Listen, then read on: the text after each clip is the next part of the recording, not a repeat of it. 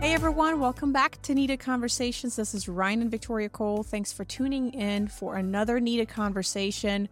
We're transitioning our conversation from talking about marriage with a mission, but it still goes hand in hand of what we're going to discuss this upcoming month, and that's going to be on finances. Yes, it's a big topic for married couples. We found that out at our marriage getaway this year. So many people wanted more from the conversation because it is a big point of contention. It, it, shows up every day. You know, your budget, where your money's going, whether you're investing. We're going to be talking about all of that. In fact, we're calling this the prosperous marriage.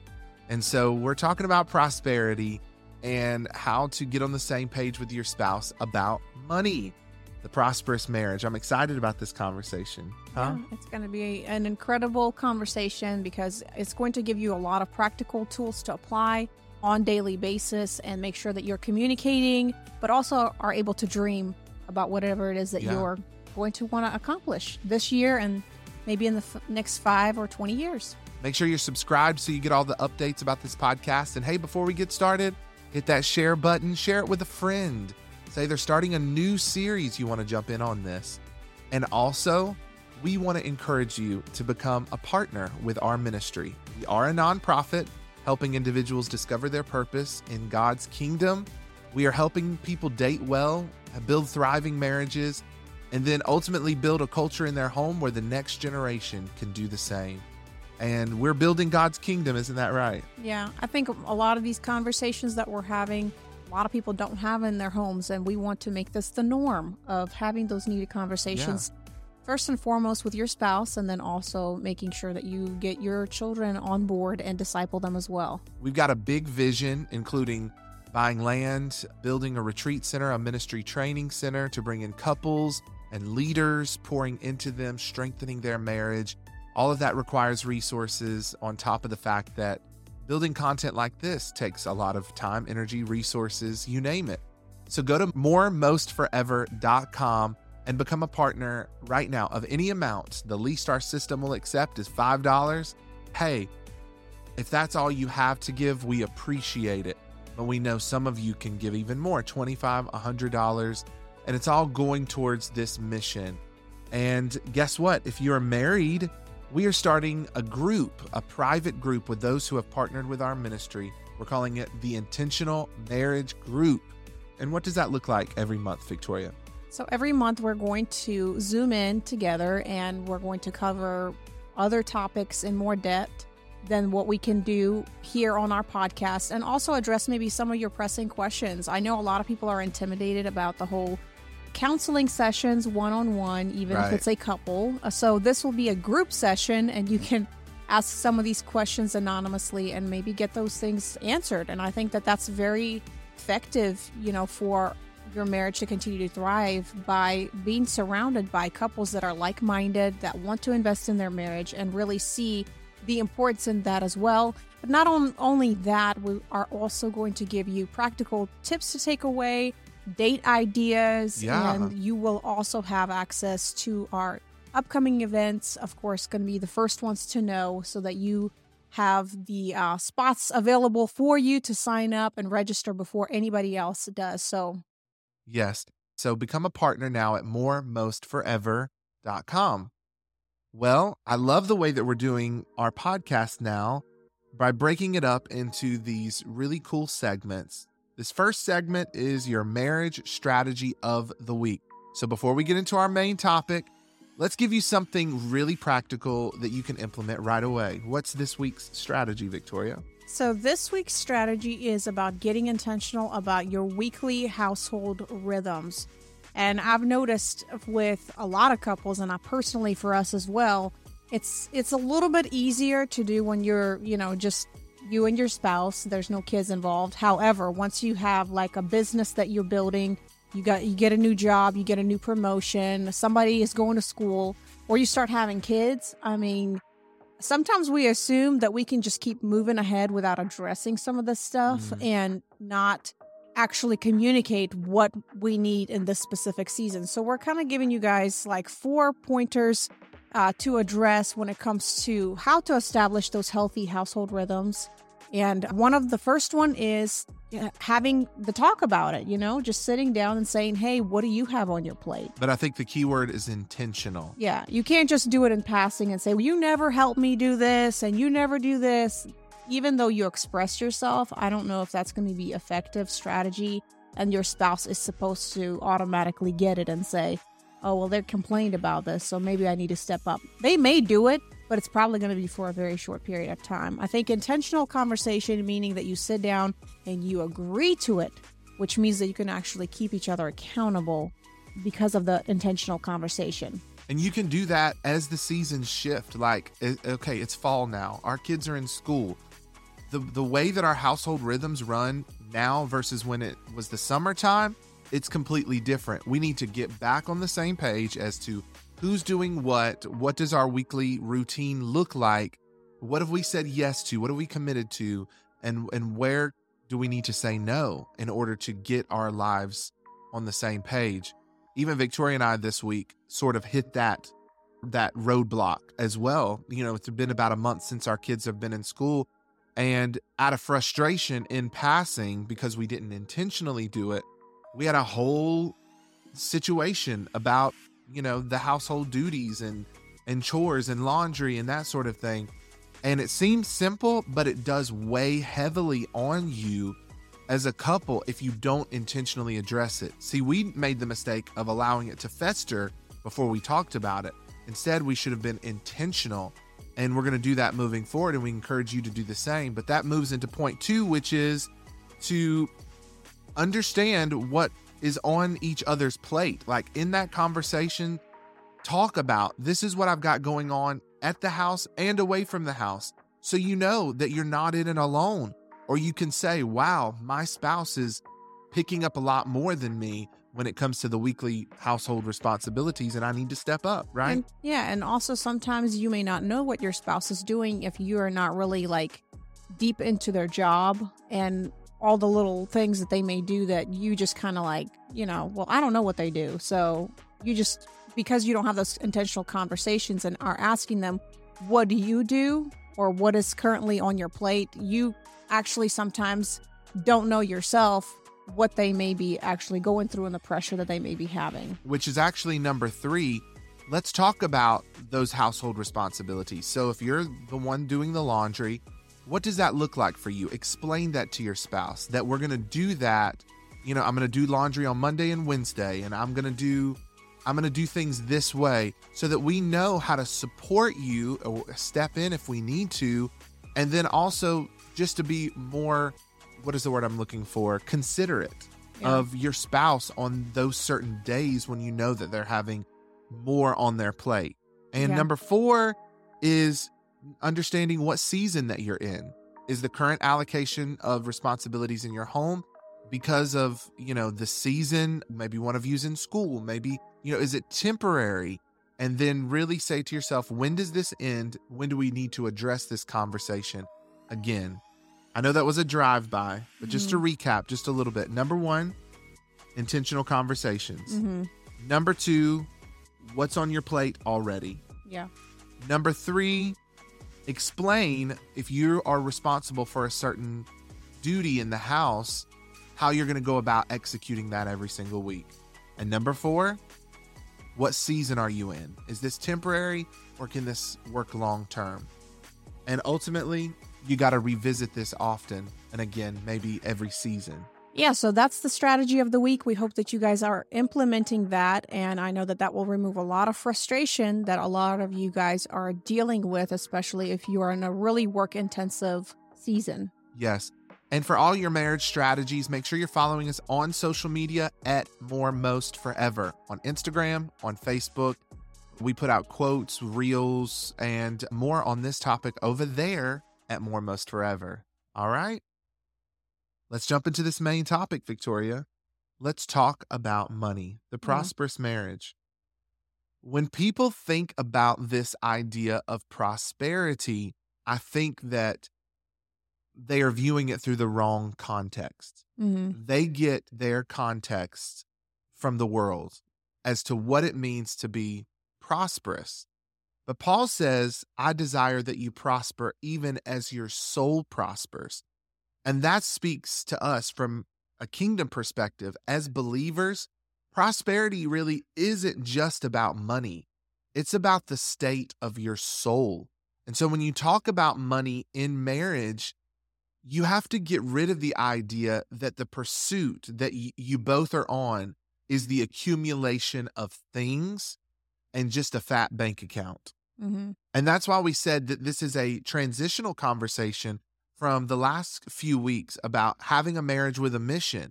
Because ultimately, if you don't know why you're together and where you're headed, the direction of your marriage, what impact you're making, you really don't know what kind of budget you're going to need to get you there. Yeah, that's so good. I think it's a good analogy to say, right? If we are headed to California from South Carolina, and we've used sort of this analogy before, right? We've got to figure out the directions to get there. Mhm. Are we going to go by car or plane? What's our time frame? That's what we've been discussing. But another big part of that conversation is what is it going to cost us to get there? yeah. right? The gas, the airline tickets, the food, you know, what we're going to ultimately do when we get there. When you think of that from a broader perspective of your marriage mission, right? What is it going to cost you to build this dream that's in your head? And then budget accordingly. What what is the what is the needs that you're going to have to take care of individually as your family and also to fund your dream? that's really what prosperity is all about, wouldn't you say? Yeah, you know, one of the things that I love that you teach about uh, purpose is that ha- God gives you everything that you need to fulfill your purpose and your assignment, meaning Yeah. that the resource or resources that you need will be given to you according to your assignment. So Mm. not everybody needs, you know, a million dollars or even, you know, $10,000 a month in order to fulfill that purpose. I think Right. if you are a good steward, which that's what God calls us to be, of what God gives you, then He will instruct you with more. And just like that Mm. parable about the one talent, the five talents, and the 10 talents, that person that received very little was like, you know, that's not really a lot. But he went and buried it instead of even putting it in the bank. So it actually just even gains interest, not even talking about investing. But those other people did investing. And you can't look at other people of what they have because you don't know the work that they will have to do in order to um, reproduce whatever was given to them or multiply what's in their hand. I think you have to focus on what God has given you Yes. and steward that well and God will continue to increase you but again it's all a perspective of your heart is your heart truly chasing the money or is it there to fulfill God's will here on this earth That's good. So I know that uh, in the last generation, there was this big prosperity movement among Christians. And I think a lot of people have begun to, rightfully so, unravel themselves from some of that bad theology.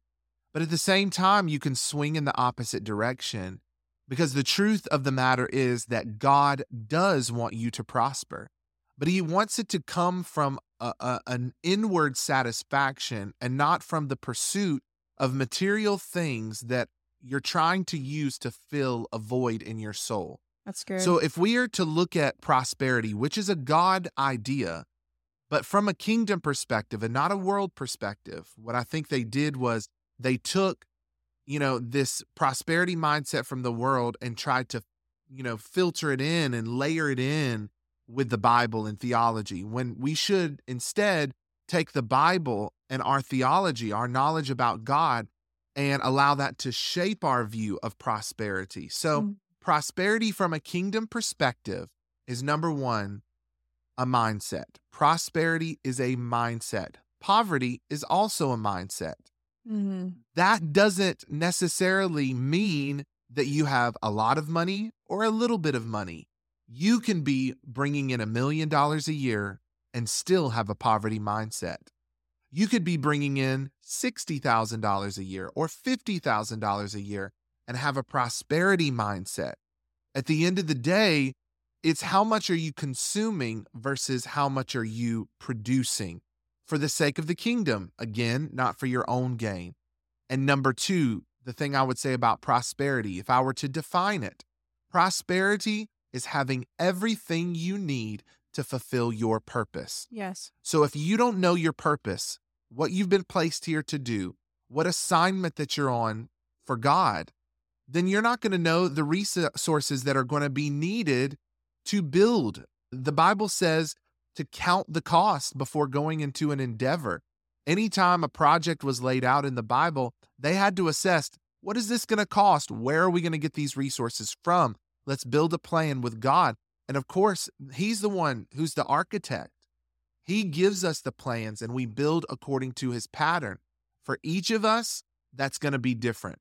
While we all are called to build disciples, how we come about that is different.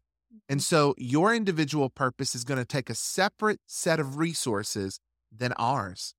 You have to ask yourself, what are those resources needed? That takes you out of this competition mindset where you say, I need as much as that person. Well, if you don't have a million dollar vision, what do you need a million dollars for? Right. God is not going to give you those type of resources. You know, you could acquire them illegally, and I'll say illegally, you might be following all of the rules of the laws of the land, but you're not following the laws of his kingdom. So you're acquiring all this money, putting all this energy out because men are talented, women are talented. There's a lot that we can build in our own strength. Look at the Tower yeah. of Babel. But ultimately, God had to shut that thing down. And in the same way, you could acquire millions and millions. It's either going to break you, the money itself, right? Because it, you have the wrong mindset about it, or God's going to shut that thing down eventually. Yeah. You want to ask the question, what am I building and how much is it going to cost to get there? I'm sorry for rambling, honey. I know mm-hmm. you have a lot to contribute. Go ahead. Uh, no, I love the scripture that you wrote down here. It's in Proverbs 21 5 that says, The plans of the diligent lead to profit, as surely as haste leads to poverty. And I love that it says diligent because in order for you to know where you're going, you have to be diligent about assessing, you know, what do I have? Where am I going? What what God has called me to do, and write that vision and make it plain, just like we've talked about. Habakkuk says about making the vision plain, so that whoever sees, sees the vision, they can yeah. run with it. And so, and, and it says, surely as haste leads to poverty. Like if you're quick to make a decision and not sitting down, and this is even more so important when you're talking about marriage because a lot of times we often make decisions not consulting our spouse. Mm. And God has put a our spouse in our, our lives to be like this board that we can kind of throw ideas off. And I think that there's times that your spouse will say, I think we need to not do this, or we do not need to be partakers of this deal because I am not sensing good feelings about this specific deal. And God will give you those opportunities to either yield to your spouse or you're going to make those decisions and you'll see that eh, they will lead to destruction mm. if you don't mm. yield to one another. And so I think that can I jump in there? Yeah, yeah, yeah. I think that's such a powerful assessment of Proverbs 21:5. The plans of the diligent lead to profit as surely as haste leads to poverty. It, it makes you say, you know, we automatically think that those who are poor just aren't working hard enough. No, They're not putting out enough energy. You're just not diligently putting in the energy where they it needs to go. Right. It's like you're spreading yourself thin. You're so quick to go here, here, here. But I think it's because So it's the difference uh, between um, prosperity and mm-hmm. poverty is whether you're diligent or whether you are what is what would the, the word be hasteful yeah, like quick to make decisions without thinking about. You're you're not really you're putting do. forethought and intention with with what you're doing. Yeah. I think that's powerful. That is powerful because it it does take time for you to sit down and write out this vision. People like this is too boring. This is going to, you know, take up mental space in my head. Why do I have to sit here and ponder? But creating this strategy and this is why we've prefaced, you know, this episode by talking about marriage with a mission is when you write those things down, you can keep yourself accountable, but you can also keep your spouse accountable. And you can also say yes to the things that will add to the overall vision of what God has called your marriage to fulfill. and say no to even the things that are good. And I think that for a person that's, you know, a believer and has a servant's heart, they will always have the opportunities that will be presented to them that are good. There's nothing wrong with them. Like, can you be a part of this? Can you be a part of this? Can you do this?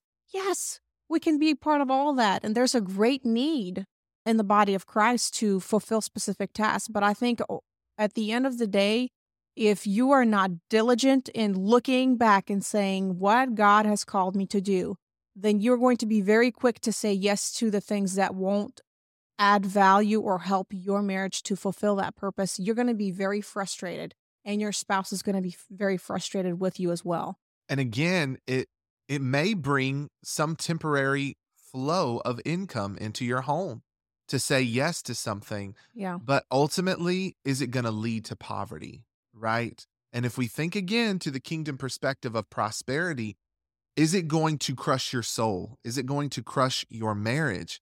Is it connected to the long term purpose that God has given you as a couple?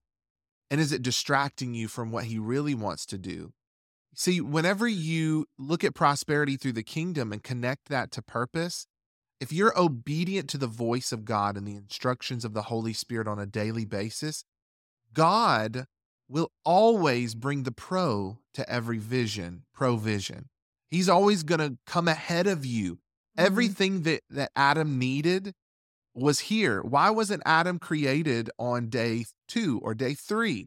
Well, because there needed to be certain things in place in order for him to prosper in his purpose. And so God caused the suns to align, the sun to align, the moon to align, the the the earth to yield forth the seed bearing plants, for the the animals to come forth, for all of these elements to be put into place. And then uh, somebody who said this to us a few weeks ago when we were thinking we're thinking about Adam and Eve. It may it may have been my sister. Most people don't realize that they were created outside of the garden. Mm-hmm. Then God planted a garden and put them in what He planted. Yeah, and so, nice. He was the one who put all of the resources in place so that when they got there, what he put inside of them would come alive. And you think of prosperity from that place, God obligates himself to provide for what he's put inside of you to accomplish. Mm. It's it's that's a weird way of put it. God obligates himself. Absolutely. He even calls himself by name. I'm Jehovah Jireh.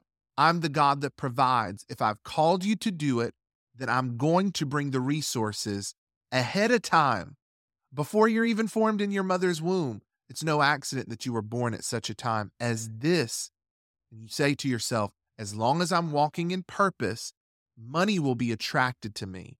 Not all money, but the money, the resources I need to do what God has called me to do for us to thrive as a family. Yeah, there's a scripture about talking about, you know, if if God feeds the birds of the air and he clothes the lily in the in you know it's all its splendor how much more will he care you know for his children mm-hmm. and oftentimes we lack faith in believing that you know if god put this on our hearts to do that we have to somehow make it happen for ourselves somehow right. it's going to come but it's really believing god that the vision that he's given us we are not able to do it but he is able to do it and he is going to provide whatever it is that we need in order for us to accomplish that vision and mission and just going back to what you were saying about adam his his mandate that he's given is to multiply mm-hmm. and if he commanded that for us to do that don't you think that he has provision in order for us to do that yes and a lot of it is on the inside of us yes for sure but when we're walking step in step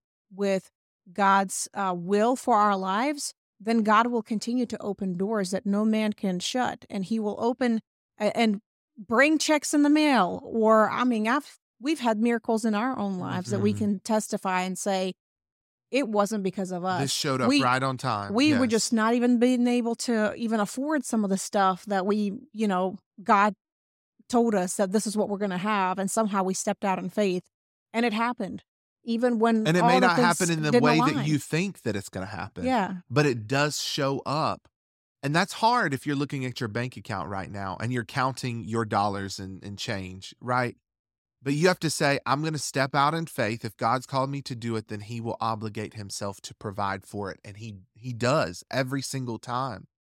And that's important what Viktoriya brings up because the first instructions to the the first married couple that ever existed it's very important for us to pay attention to. What is that dominion mandate? And you should filter all of the aspects of your marriage through that question or through that mandate, rather. Are you being fruitful, multiplying, replenishing, subduing, and having dominion? You can take that from sex and intimacy. You can take it to how you raise your children. But in the context of this conversation, let's look at it through the frame of money. Yeah. Whenever you look at what is going in and out of your household every month, can you confidently say, I'm being fruitful? Mm. And in order to be fruitful, you've got to have seed in the ground. Am I multiplying? Is what I'm putting out there in the earth, you know, withering away as, as quickly as the wind is passing by? Or is it returning a harvest? Maybe not this month, but am I experiencing a harvest now from seeds that I planted a few months ago? And if you've never had this mindset, you've got to give it time to work out for you. You know, we're going to be talking in this uh, series about everything from tithing, why that's important, giving, a spirit of generosity, uh, what it's like to be anointed as a, as a giver. We're going to talk about all that, but it's connected to this mindset of prosperity that you've got to take on. You've got to allow that poverty spirit to be broken off of you. God needs you to be prosperous because he has a purpose for you to accomplish. And you have to get real and look at your finances and saying, are we being fruitful? Are we multiplying? Are we subduing and having dominion? In other words, is money controlling you or are you controlling money? Mm. Is money dictating your activities every single month? And you've got this scarcity mentality that I'm chasing after meeting a bottom line. And we all can be guilty of falling into this. Or are you taking on a prosperity mindset, which is saying, I'm not chasing money. Money doesn't have authority over me. I'm disciplined over what I spend every day. I'm disciplined over the investments that I'm making, and I'm being very strategic about it. I'm not allowing money to slip through my hands. I am the captain of this ship. Money does not rule me. Mm-hmm. Go to that dominion mandate and ask yourself those questions and say, do we have, with your spouse, do we have a prosperity mindset or do we have a poverty mindset? I'm not asking you how much money we got in the bank account. Mm-hmm. No matter what our check is every other week, right? Do we have a prosperity? Are we handling, are we stewarding what that? God has given us? Yes. Yeah. Speak on that, Viktoriya. I think that's the final point that we need to address in this week the difference between stewardship and ownership. Yeah. Well, one of the greatest revelations that I had in my life was recognizing that I can be a vessel or I can just be the recipient and then not allow it to flow through me. Yeah. And I think uh, as soon as you have a revelation that whatever God gives you, that it's a seed and it, whatever he gives you should come in you, do the work inside of you, and it has to come through you, yes. meaning that you have to release it. And it, the sooner you understand that money is just a resource for you to do specific things, but you are never like it's never yours. I mean, mm. come on, we all know we're doing exchange on a daily basis. You know, we receive money, we go get groceries. We pay money to get groceries. We we fill up our car we gas, we pay money. You know, we we give somebody gift uh, for birthday, they give the birthday gift to us. It's like there's always these transactions that are happening happening. So as as long as you understand the principle of being a vessel for honor for the Lord, then he will not, there will be no lack of seed. God gives seed to the sower, not to the person that comes, eats the seed and not plants it and not does anything with it. I mean, there's uh, a story uh, they talk about, you know, in a third world country about they brought a bunch of seed and they were, I guess, hoping that they would plant the seeds. But because these people were so famished, they didn't even understand because they were not taught to plant these seeds. Because if they wait and if they could just, you know, work the ground, they could produce more and more and more. And not only that, they can actually create jobs. And so instead of eating the seed that God has given you, what can you do with the seed that God has given you in your hand and how can you multiply that and how can you become a good steward of that? And God will see your heart and he will see your faith and he will continue to increase you even more if you are faithful in what is given to you. Yes. And th- that goes back to the parable of the talents, right? Whenever they showed themselves as good stewards, God made them ruler over cities Yeah. collectively, right? And that is the scripture. The earth is the Lord, the fullness thereof, the world, and they that dwell therein. That's an important thing to recognize. The earth is the Lord's. The earth is not Ryan's. The earth is not Viktoriya's. It's not yours. We have been placed here as a steward of the Mhm. goodness of God, of the glory of God, as cultivators to one to ones to work what is God's. Ultimately, we have access to all of it because we're children of God. But it's not for our glory. And the moment that we have that mindset shift, I don't own this, is the moment that everything starts changing about the way that you manage money.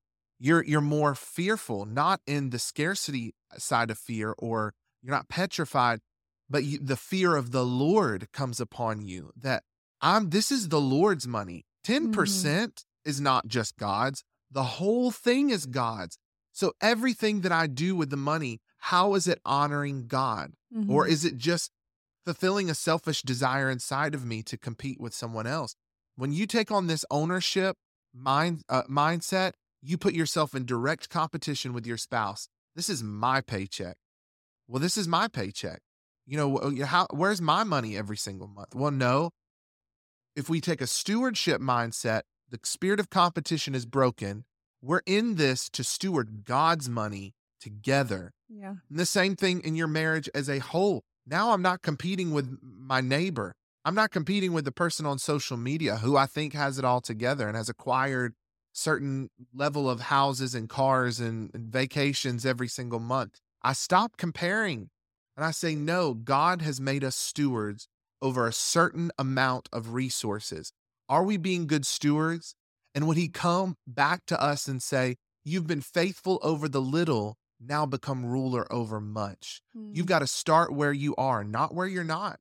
You got to start where you are and, and and ask these hard questions about whether or not you have a prosperity mindset or a poverty mindset. Go back to the dominion mandate. Are you being fruitful, multiplying? Does money have rulership over you, or do you rule rule the resources in your own home? Do you have a stewardship mindset, or do you have an ownership mindset? Do you understand what prosperity is from the kingdom context, or are you still looking at prosperity from the world's view of money? Mm. Yeah. So, any last words you want to add to this topic? I mm. know we're going to go into more next week. So, Yeah, we're going to save the rest for the next coming weeks. It's going to be awesome. So make sure that you stay tuned by subscribing to our podcast. So that way, anytime it comes out, you know to listen to it. As soon I, as it I don't know out. about you, Viktoriya, but this is not being talked about. It's not being talked about in churches. And it seems like, I don't know why God is having us, obviously, sex and money. I've heard this said before. Church avoids, but everybody deals with it, right? Especially in marriage. Nobody's talking about uh, sex and God's design. We're talking about it. This is a needed conversation. Nobody's for talking sure. about money like this and being honest with you. We're talking about it because it's a needed conversation. So make sure you come back next week for more. But that's not the end of this episode. We have one more segment. It's our Q&A segment where we are answering questions that you have submitted. You can always submit your questions by text 864 428 7131 or you can DM us on social media at Moremost forever. But Viktoriya, what is the question of the week? This uh, question of the week is How should one parent respond to their spouse being disrespected by their children? So this is a parenting question. parenting question. But I think again, it goes hand in hand what we've talked about of writing a, a mission and vision. Like if you are not in tune together as a spouse, your kids are little psychologists, maybe big psychologists if they're teens. they know exactly how to pin you against one another. That's right. And so that's the challenging part about parenting is that it's not only that you're responsible for physical provision of your children, but you are needing to you need to give them guidance and direction. And oftentimes, sometimes kids act out because they are crying out for attention, Mm-hmm. partially. And then there's also the aspects of boundaries. All kids crave boundaries. And I know that's an odd way for a child to ask for boundaries, but you have to be very firm about this is what our household values. This is the how the values of this house, and this is what you're going to uphold. And you're not going to disrespect your mom. You're not going to disrespect your dad. One of the things that I love that we do, you know, in in our family is if one of our children raises their voice at, let's say Ryan, I'm pretty quick about saying, "Don't you raise your voice at your dad." And the same thing with Ryan. Whenever he notices one of the children raising their voice or talking back, he will actually jump in. Like he's not even part of the conversation. And so being proactive about that, I think helps to put a stop before the kids get to a place of disrespect. Now, the kids will step into disrespect if you're actually disrespecting your spouse in Yeah, front of them. true. And so hmm. you have to gauge where your relationship is with your spouse and what your respect level is with them. Are they reflecting what you're treating your spouse Yeah. like? And sometimes that's exactly what you need to address. And there's a couple things I can say here. Number one, we dispel the idea of a good cop, bad cop. Yeah. If one person has implemented a punishment, the other one abides by it. And not only that, we affirm it. And if our child comes and asks us for something, if it's without it's if it's beyond the scope of something very simple or menial, I'll holler out to Viktoriya, you know, did you already address this? Or I'll ask my child directly, did you get an answer from your mother about this already? And if it fi- if it turns out that they lied about that question, then they're getting it from both of us, mm-hmm. right? That punishment is coming down. But it's important what you said about the children reflecting your behavior because it's interesting. We've taken on this thing where we don't fight, right? We never go into name calling. We never resort to physical attacks or anything like that. We do raise our voices with one another, and sometimes that could come out of hand. We we don't have screaming matches, that's for sure, but our conversations do get heated, as many of yours probably do as well. We don't do that behind closed doors. We are not afraid of those conversations being had in front of our kids, even if they don't understand everything that we're saying. And there will be times when our children will try to correct us, or they think, on my daughter in particular, she thinks that she can negotiate with me like her mom does. No, this is we're we are equals here. Mom and me, we're equals. We can talk, we can debate, we can come to a conclusion and we can argue back and forth and wrestle until we get something resolved from whatever we're talking about. As a child, you don't have that right. And so I have to affirm that and say, mm-hmm. you can express your opinion, absolutely. But once dad makes a final decision, there is no reversing that. And just like a king, if if we make a decree as parents in our household, we cannot undo that decree. We have to make a subsequent decree that allows for privileges on top of that. So if that's a rule of the house, I'm not bending to accommodate any crying or pleading or any of that. And certainly, if you think that you are going to raise your voice to your mother, even if her and I have had conversations that are heated, that doesn't mean it gives you the right to as well. Now, on an extreme side of things, like Viktoriya mentioned, if you are disrespectful to your spouse outside of just heated conversations, like we're both passionate, if you're calling them out of their name, if we see that duplicated. You call them a B or a, you know, whatever the word is, mm-hmm. you know, your son is going to call her the same thing and view her in that level of di- with that level of disrespect. Now the thing about what we do as well, we want to let our kids see us resolve our conflict. At the end of the day, if we have a heated conversation, they're still going to see us hold hands and come together. We're walking out that door as a family. We're going to show love to one another, you know, as best as we can in those moments. And they're going to see us mom and dad, they they might have had a disagreement, but at the end of the day, we're still a family. We're still one, and they still respect one another. Yeah, we're still in one accord, and we are going to make sure that we show respect to one another, but make sure we stand up for the other spouse if we feel our child all of a sudden starts raising their voice at them. So, and, the last thing I will say about that before we end the podcast is that if your child is disrespecting you and your spouse is not around, this needs to be one of those needed conversations that you have with them. You know, whether it's pillow talk at night once the kids have gone to bed and say, listen, this child is disrespecting me in this way, and I need you to address it. Uh, and they say, yeah, okay, I'm going to address it. The next question I would ask out of my mind, especially if this is a woman approaching her husband, would be, when are you going to be able to address that? Let me ask this, honey. Can you take the kids to school tomorrow and have a talk with them on the way to school? Or make sure that you set in motion, like you know that when them kids get back from school, they've already had a talk with dad. So it's a clear communication, like he's already addressed it this morning. So if they come back with that same attitude, I'm picking up that phone and I'm calling dad, and you better guess what? He's going to be ticked off that he had to answer that phone at work or wherever he is. And when he comes back, he's going to lay down the law. Vice versa, it may happen the other way around as well. Typically, it happens the way I just described with kids disrespecting the mother and the father needing to speak up. But it could happen the other way. It's just about clear communication and and then also addressing the way that you're speaking to one another.